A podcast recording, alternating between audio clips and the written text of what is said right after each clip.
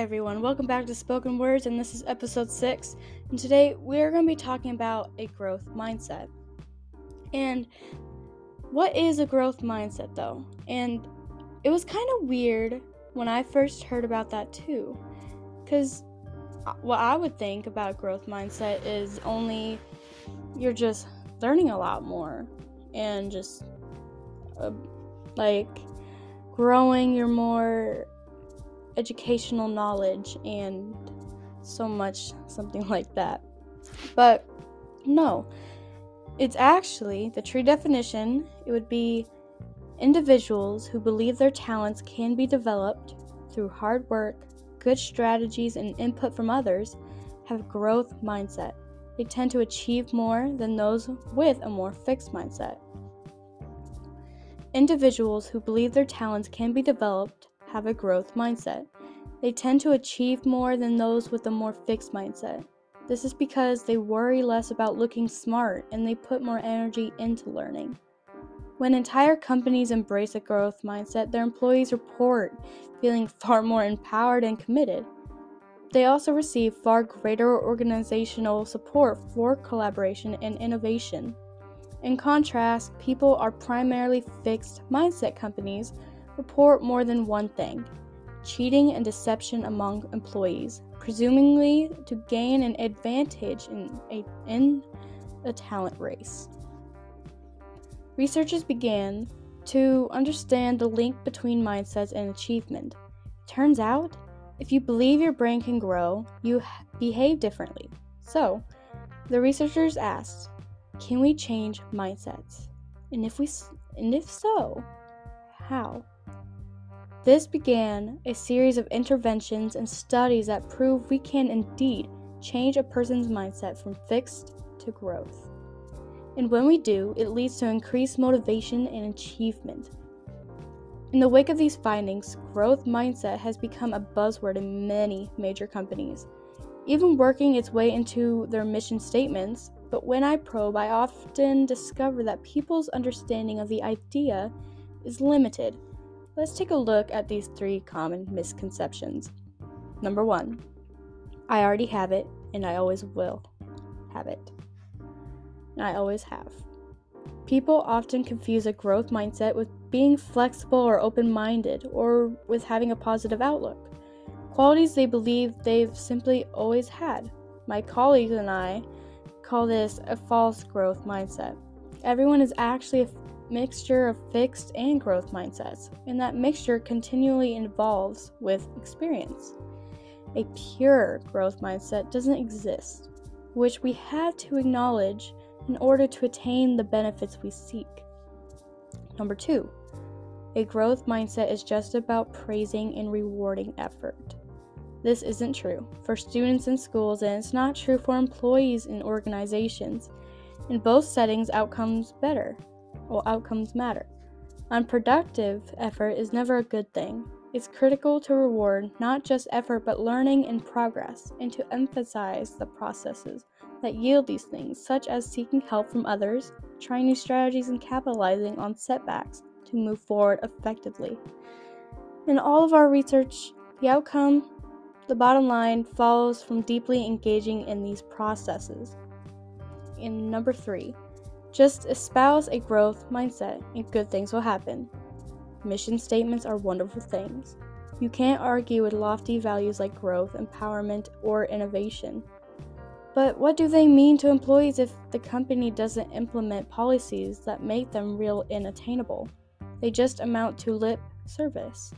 Organizations that embody a growth mindset encourage appropriate risk taking, knowing that some risks don't work out. They reward employees for important and useful lessons learned, even if a project does not meet its original goals. They support collaboration along uh, organizational boundaries rather than competition among employees or units.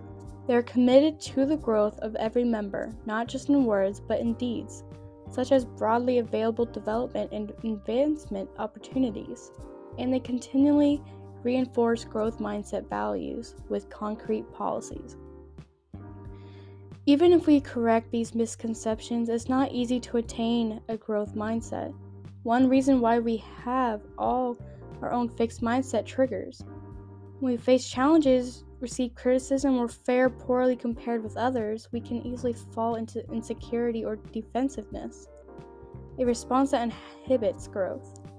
Our work environments, too, can be full of fixed mindset triggers. A company that plays the talent game makes it harder for people to practice growth mindset thinking and behavior, such as sharing information, collaborating, innovating, seeking feedback, or admitting errors. To remain a growth in a growth zone, we must identify and work with these triggers. Many managers and executives have benefited from learning to recognize when their fixed mindset persona shows up in what it says to make them feel threatened or defensive. Most importantly, over time they have learned to talk back to it, persuading it to collaborate with them or they pursue challenging goals. It's hard work, but individuals and organizations can gain a lot by deepening their understanding of growth mindset con- concepts and the processes for putting them into practice. It gives them a richer sense of who they are, what they stand for, and how they want to move forward. How can we create a growth mindset? Tip 1 Reflect on the positives. It's easy to get caught up in the negative thinking when you're used to setbacks. Shift the focus from what's going on or what's going wrong to what's going well. Tip 2 Ask for support. Needing help and asking for it isn't a show of weakness. Self advocacy is about creating solutions instead of just struggling with challenges. Tip 3 Embrace the process. Emphasize the steps that lead to a result not the result itself. The point of a growth mindset is to learn and to improve, not to achieve. A big part of having a growth mindset is not letting setbacks keep you from working to improve. It's important to remember that setbacks can actually provide a way forward. A key to making progress and moving forward is self advocacy.